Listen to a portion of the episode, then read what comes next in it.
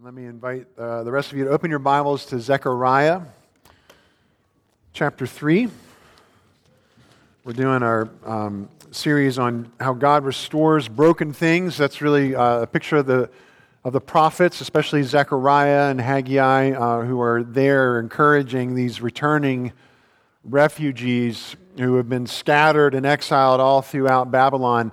Uh, they've come back to Judea, they've come back to Jerusalem, and their charge is to rebuild the city, rebuild the temple, rebuild a place where people could come and worship and hear, hear the, the good news. Is it hot in here? I, I'm, I'm warm. I'm going to take this off. I'm dying here. Oh, I, I had one of those mornings. Um, the coffee uh, spilled everywhere, and um, I, I, was I was eating my egg roll, you know, like I normally do in the morning, my breakfast egg roll, and you know how the soy sauce, when you kind of shake it out, sometimes it just well, it got out of hand. Uh, my egg roll was good, but I was still hungry, so naturally I went for the spaghetti and meatballs, um, and that's a good breakfast item too. But I just have I struggle sometimes to keep the meatball on my fork. Okay, all right, is that a bad thing? I don't know, uh, but Anyway, just forgive my mess. Sorry. Um, let's, let's look at Zechariah chapter 3. Let's stand in honor of God's word. Should have left my sweater on. All right. All right, this is God's word. Then he showed me Joshua, the high priest, standing before the angel of the Lord, and Satan standing at his right hand to accuse him. And the Lord said to Satan, the Lord rebuke you, Satan, O Satan. The Lord who has chosen Jerusalem rebuke you. Is not this a brand plucked from the fire? Now Joshua was standing before the angel, clothed with filthy garments. And the angel said to those who were standing before him, Remove the filthy garments from him. And to him he said, Behold, I have taken away your iniquity from you, and I will clothe you with pure vestments. And I said, Let them put a clean turban on his head. So they put a clean turban on his head and clothed him with garments, and the angel of the Lord was standing by. And the angel of the Lord solemnly assured Joshua, Thus says the Lord of hosts, if you will walk in my ways and keep my charge, then you shall rule my house and have charge of my courts, and I will give you the right of access among those who are standing here. Hear now, O Joshua the high priest, you and your friends who sit before you, for they are men who are a sign. Behold, I will bring my servant the branch. For behold, on the stone that I have set before Joshua, on a single stone with seven eyes, I will engrave its inscription, declares the Lord of hosts and I will remove the iniquity of this land in a single day. In that day, declares the Lord of hosts, every one of you will invite his neighbor to come under his vine and under his fig tree. Let me pray. Father, we are grateful for your word. Thank you for how it forms us and shapes us. Let us give ear to your word. Let us be changed by it. Let us be reminded of the access we have into your presence through Jesus, our great high priest, in whose name we pray. Amen. Please be seated. so let's talk about the, the priest and the prosecutor, uh, and then I want to talk about the priest and the presence, the presence of God. Uh, so Let's talk about the priest and the prosecutor. You see two main figures here in addition to the Lord and his heavenly court. Uh, there's two figures that are prominent there's Joshua, and then there's uh, the Satan, the accuser. Let's talk about Joshua first of all. He's the high priest. He's a, a, a real person, not just a, a, a person that, he's, that, that Zechariah sees in a vision. This is the fourth of eight different visions that Zechariah is given.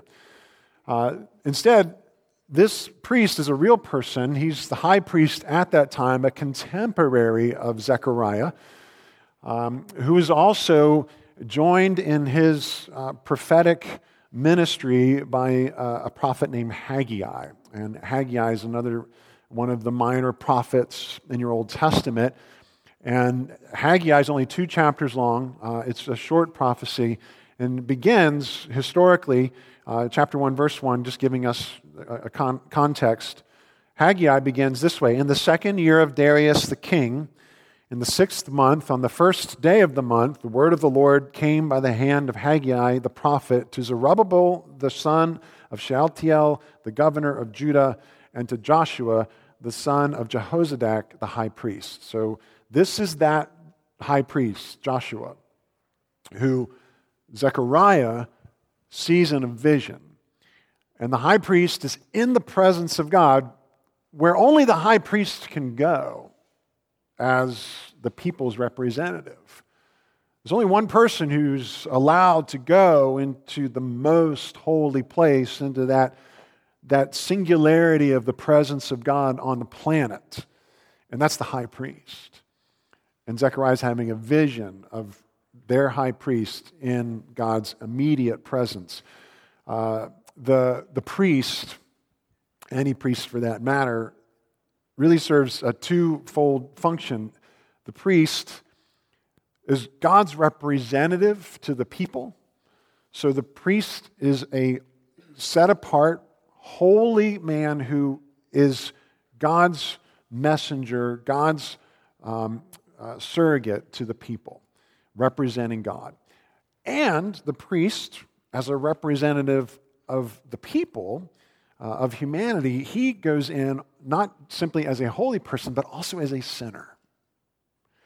And he brings the need and the sin of the people before God to, to ask for forgiveness and to get atonement. Um, so that's when a certain priest, the high priest, can go on the Day of Atonement. If you've ever heard uh, your Jewish friends talk about Yom Kippur, that is a Jewish holy day that is the Day of Atonement. And that commemorates historically, as you see in the Old Testament, when the high priest would once a year go before the, the, the, immediate presence of God in the most holy place of the temple and ask for God's forgiveness for the nation, for the people, and for himself. So, as the high priest, he's a unique person because he not only is representing humanity, but he's also representing the priesthood.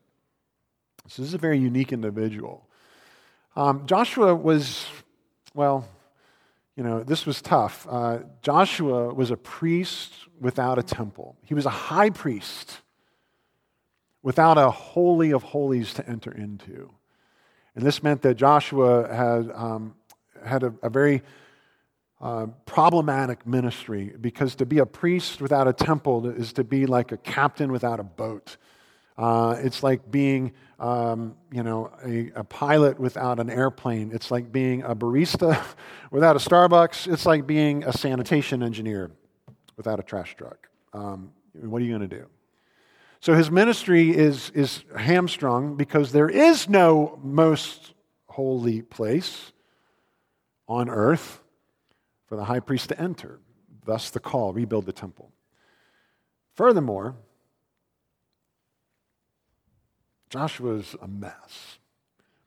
And he's going before the Lord in this vision. He's before the Lord and he is covered in shame. He's covered in filth. He's covered in, you know, you can fill in the blank and it's, it's appropriate.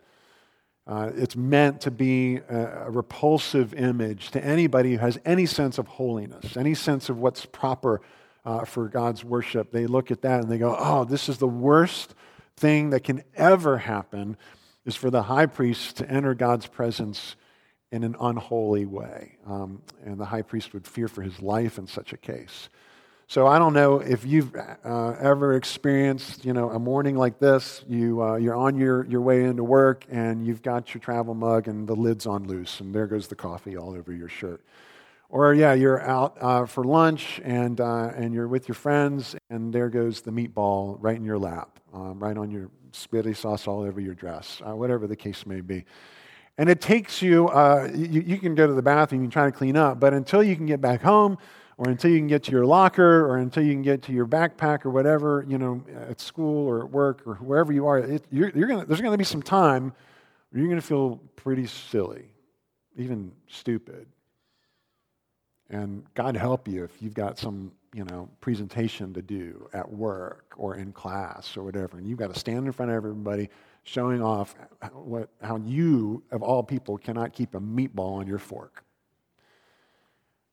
Now, apply that tiny little sense of shame, that tiny little sense of embarrassment to what's staining our soul.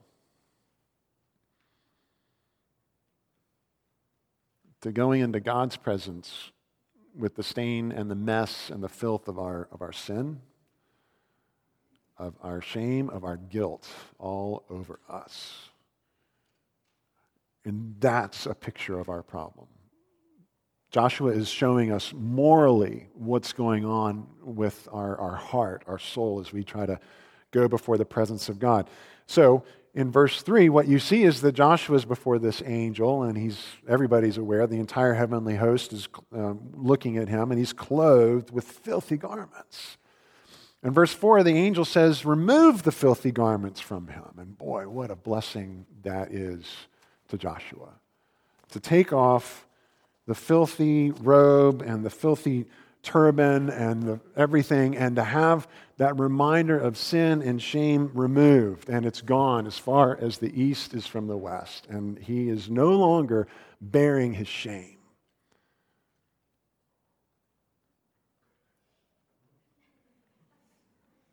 But there is still a problem, isn't there? Imagine Joshua, filthy garments are removed. Now, imagine it's you. Filthy garments are removed. And you're the high priest. And you're standing in the heavenly court in your linen underwear. And that's all you've got on. And you're looking for cover. You're looking for help. And look, look again at verses uh, 4 and following.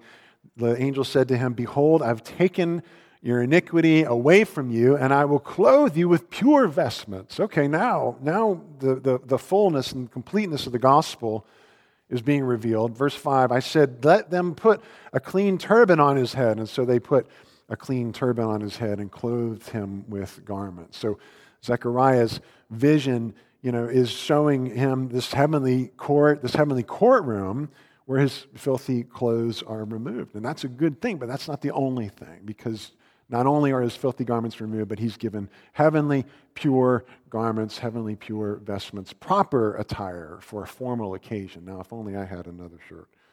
Oh, look.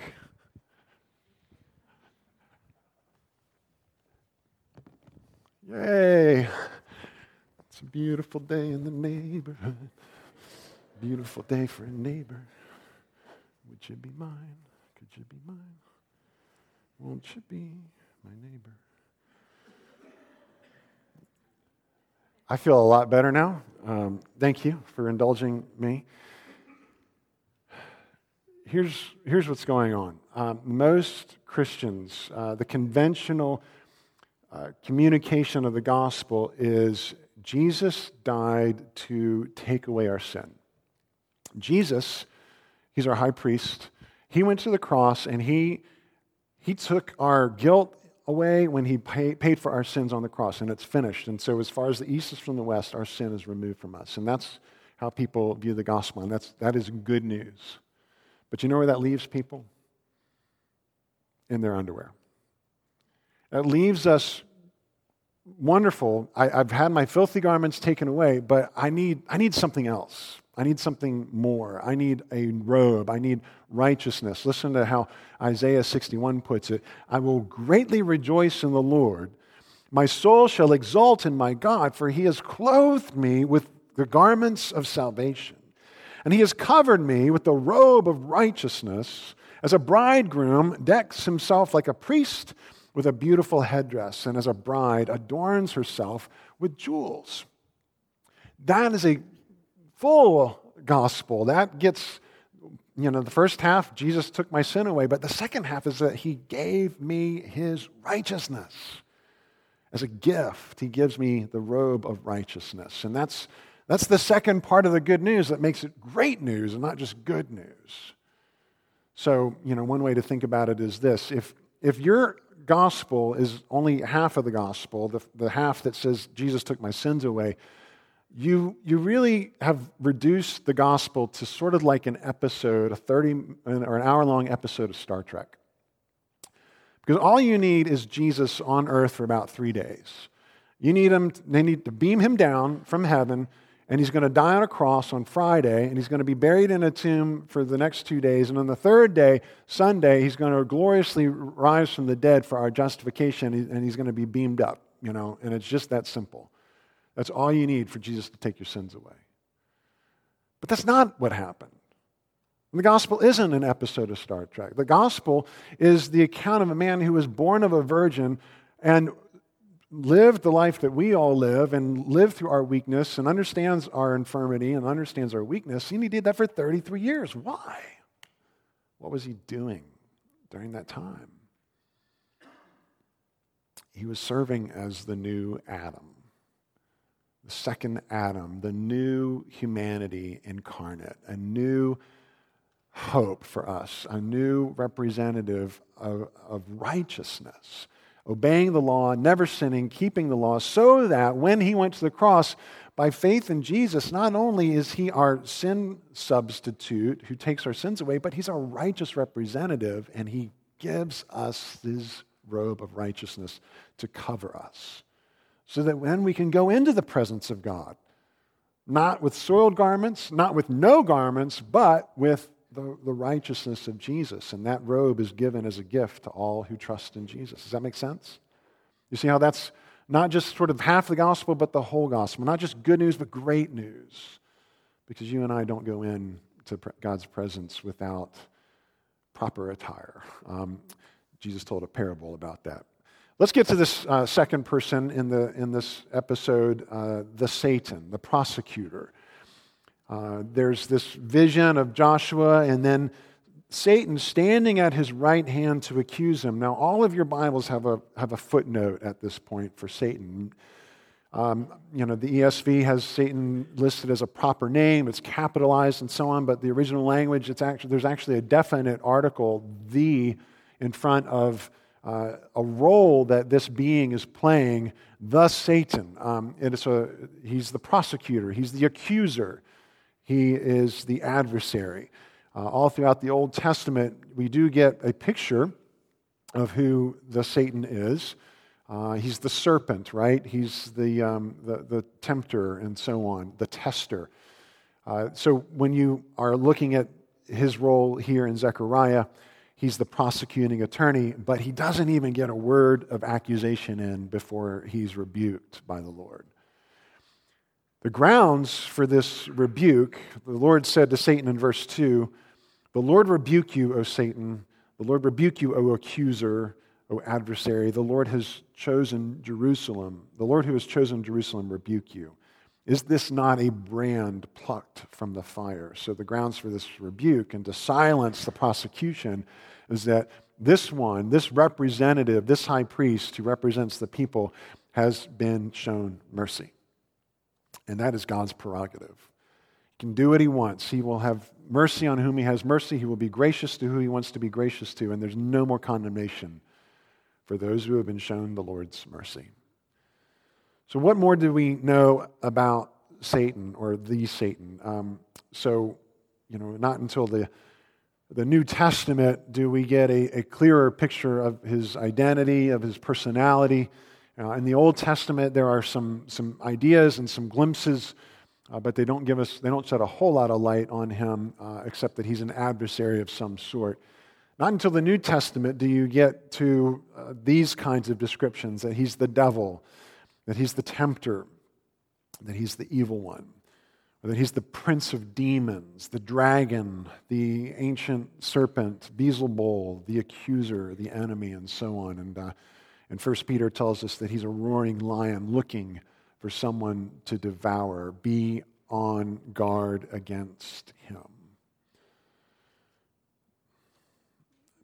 Like you, I, I know and I listen and I hear, you know, what the conventional thinking is about what the church believes about Satan, and the rest of the world thinks that anybody that believes in a real being uh, who is opposed to God, a supernatural being opposed to God, they look at that as something sort of old fashioned.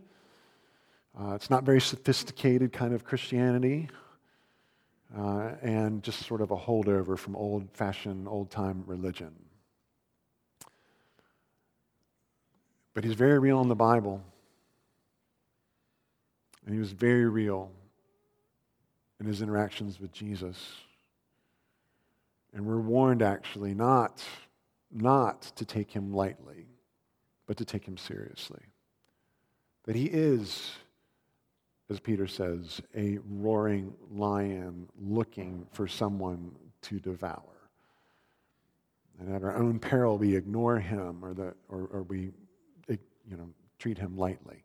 Instead, I prefer, uh, I like how Ann, Ann Voskamp puts it, I've said this before. Uh, she writes that he is a lion indeed, but he's a lion on a leash, to put it in her terms. That's a beautiful picture. Because nothing that the enemy does, nothing that the enemy can accomplish, as you see in the uh, the book of Job, nothing happens apart from God's will. We can't understand all the dynamics of God's will, and some of it frustrates us if we're honest and candid, and we can lament that. But the reality, the comfort truly is that Satan is a lion, but he's a lion on a leash. And God is sovereign, and God is working all things together for the good of those who love him, for the good of those who are being conformed to the image of his son. And guess what? His son suffered. And guess what? His son was tested by the enemy. We're not immune. There is a real, ancient, evil, intelligent being, but he's on a leash. And nothing that he can do to you or to me is outside of the scope of your Father and my Father's will in heaven. The one who loves us, the one who counts the hairs on our heads, and the one who promises to bring us home to him. Okay? So that's, that's the Satan. As we focus on Jesus, we don't get consumed and, uh, and distracted by the, the reality of Satan. We want to be aware of him, but our focus is on our champion, on our great high priest, Jesus. Uh, Joshua and the rest of his associates, uh, as, as the angel points out to them, they are a sign in this passage. The priesthood, the entire priesthood, is a symbol to us of a great, true priest who has entered the for real holy place, the Holy of Holies, of which the temple was just a, just a copy, just something temporary. And now it becomes the church. We are the holy place where God dwells and where he um, exists with his people. And Joshua, in particular, his Hebrew name is the name that is transliterated into Jesus. So Jesus is the true high priest, and in Hebrews 7 we read this that it was indeed fitting that we should have such a high priest, that is Jesus, who is holy, innocent, unstained, separated from sinners, and exalted above the heavens. And so Joshua, as a representative of humanity, came before God with the sins of the people, but guess what? Also his own sins. Jesus was a better priest, a different priest, who, yes, brought the sins of the people before the Lord, but he didn't have his own sins to bring with him. And he was pure, and he was the priest, and he was the offering. Hebrews 7 goes on. He has no need, like those other high priests, to offer sacrifices daily, first for his own sins and then for the sins of the people, since he did this once for all when he offered himself. Jesus offered himself. He was the priest and the sacrifice. And, and those who trust in him, like we've discussed, our sins are removed, and we get the righteousness of Christ applied to us. And that means that the guilty go free. You and I, who have sinned and who have got, you know, spilled soil on our souls, you and I go free. We know we're guilty, but we're declared innocent. Is this? That's the gospel, but, but let me probe a little bit of how you process that. Is this a legal loophole to you? Is the gospel sort of just like a Is it just a technicality where, all right, I can believe in Jesus and I can be spared from hell and I can go to heaven when I die, but, but God's not really happy about it. Heaven's not really happy about it. Nobody's really happy about it. Just like those people, you know, who somehow in these courtroom dramas and as they play out in real life, we know the guy's guilty, but they've got some, you know, ace attorney and through that little bit of legal manipulation, they, they, a mistrial is declared, and the guilty go free, and nobody's happy. Justice isn't satisfied. It's a miscarriage. Is that the gospel? Don't ever forget. Don't ever forget that when Jesus died on the cross, he said, It's finished. That when Jesus took our place, he died as our substitute, meaning that the penalty for our sin really was poured out upon him. Justice was served. God is satisfied. Heaven is satisfied to look on Jesus as the one who takes our penalty away. And therefore, the anthem of heaven goes like this from Revelation 19 Hallelujah! For the Lord our God, the Almighty, reigns. Let us rejoice and exult and give him the glory, for the marriage of the Lamb has come, and his bride has made herself ready, and it was granted her to clothe herself with fine linen, bright and pure. So it's not like you and I go to heaven amidst the grumbling of a bunch of the heavenly hosts. Who let him in here? How'd they let her in? That's not what heaven's going to be like. Heaven is not going to be everybody shaking their heads looking at all the people who got in because of the legal loophole of Jesus. Tisk, tisk. Instead, it's a party and it's joyful. And the problem that we have is, is well, we can't seem to be cured of trying to prove ourselves unless the gospel speaks to that. Remember Downton Abbey?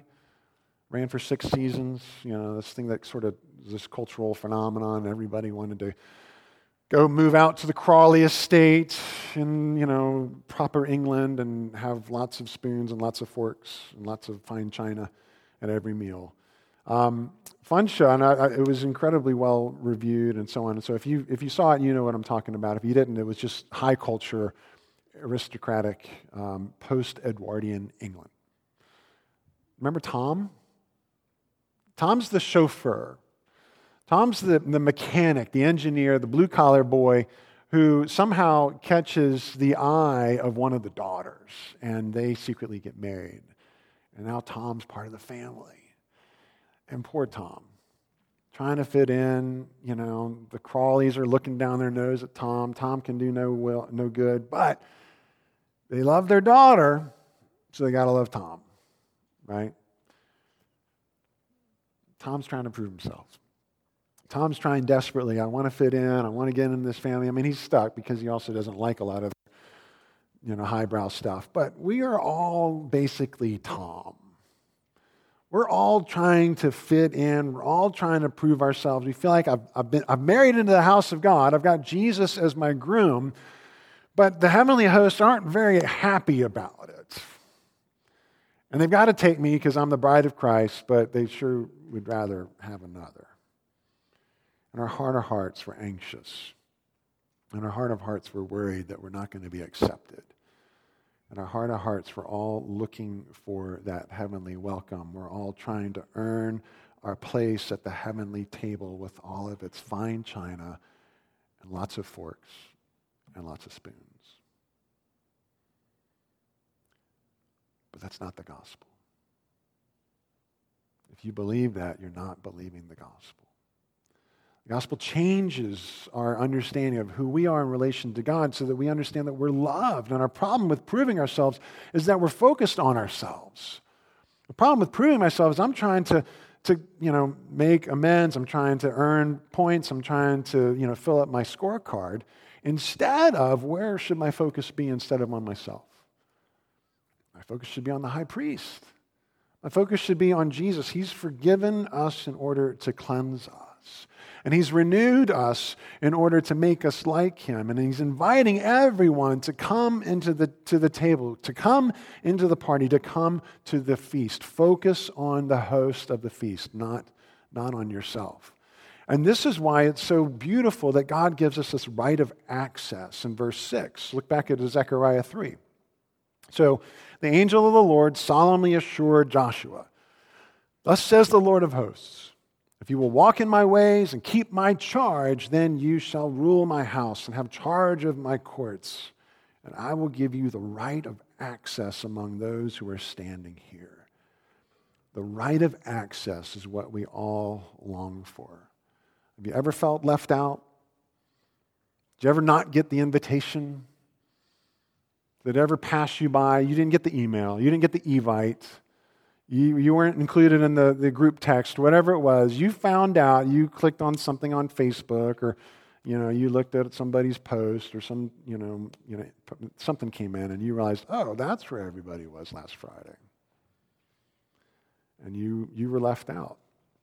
We have an entire generation right now that's full of, of anxiety over being left out. And we even have a little acronym for it FOMO, fear of missing out. But that's just a, a picture. That's our current cultural picture of what's been true forever, ever since the, the Adam and Eve left the garden, which is we are afraid of not being accepted. And we're afraid of not being welcomed, and we're afraid of missing out. And Lewis writes about it when he says that the sense that in this universe we are treated as strangers, the longing to be acknowledged, to meet with some response to bridge some chasm that yawns between us and reality is part of our inconsolable secret. This secret inside of us that hurts so much that we take revenge on it. The secret that we cannot hide and we cannot tell that we desire to do both. We cannot hide the fact that we long to be accepted and we cannot, we don't dare tell people that we're that insecure. And it's not just fear of missing out, it's not just FOMO that's going on here. It's eternal fear of missing out. E FOMO. Lewis goes on to say that we can be left utterly and absolutely outside, repelled, exiled, estranged, finally and unspeakably ignored. He's referring to when Jesus says, Depart from me, I never knew you. That is a real possibility. Or, on the other hand, we can be called in, welcomed, received, acknowledged. We walk every day on the razor edge between these two incredible possibilities. And do you know what the difference is? Do you know how you'll know which one you hear? The gospel always says welcome. The gospel says, I don't care what you've spilled on your shirt. I don't care what you've spilled on your soul. You're welcome. Come in. Come to the table. Come to the feast. Come to Jesus. Focus on the high priest. But if you don't look to Jesus, if you don't focus on the high priest, if you're not looking to be cleansed, you're trying to prove yourself, and your focus is on yourself. And you'll never come in. Hebrews 4 goes on and says, Since we have a high, great high priest who has passed through the heavens, Jesus, the Son of God, let us hold fast to our confession that Jesus is Lord. Jesus is our high priest.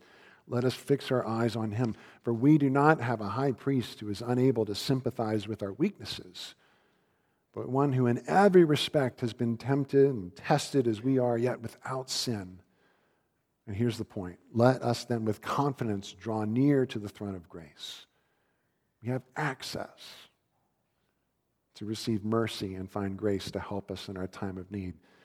This, um, this prophecy, after we're, you've heard about the priest's cleansing and he gets these pure vestments and he's told he has access uh, to the Father's presence, the whole vision ends at verse 10. Look at, look at verse 10 with me. It says, In that day, declares the Lord of hosts, every one of you will invite his neighbor to come under his vine and under his fig tree um, Micah echoes the same promise in chapter 4. They shall sit, every man under his vine and under his fig tree, and no one shall make them afraid, for the mouth of the Lord of hosts has spoken.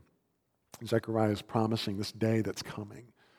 A day that's coming when the broken world and broken relationships are all going to be restored. A day that's coming when the world will no longer be a crooked, broken place that it is, when gardens will grow and people's needs are going to be met. There's not going to be any more hunger and homelessness and slavery and orphans and so on. I mean, all of that's going to be made new.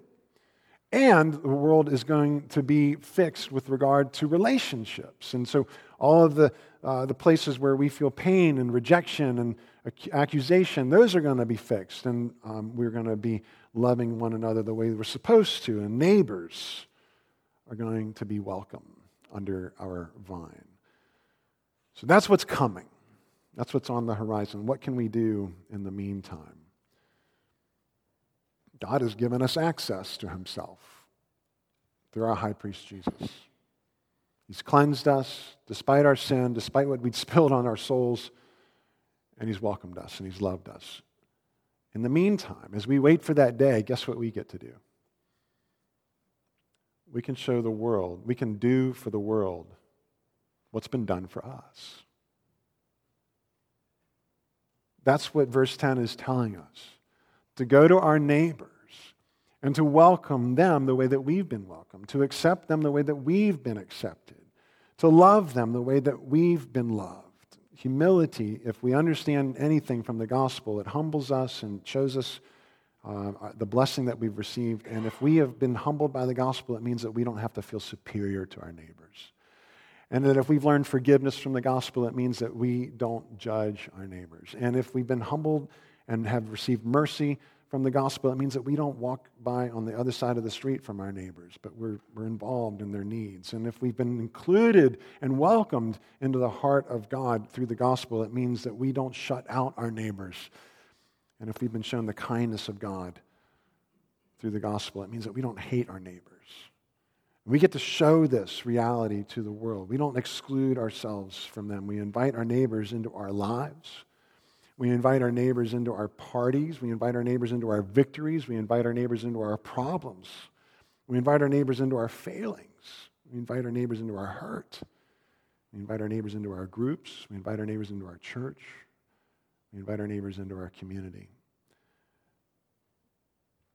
And it doesn't matter what they've spilled on their shirt.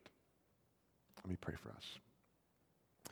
Father, we are grateful that you love us that you've forgiven us, that you've covered our shame, you've removed our sin, and given us the righteousness of Jesus. Lord, please um, burden the hearts, any hearts here who are considering an eternity without your grace and without your forgiveness, uh, who would look to themselves instead of to a substitute, who would look to their own merits instead of the merits of Jesus.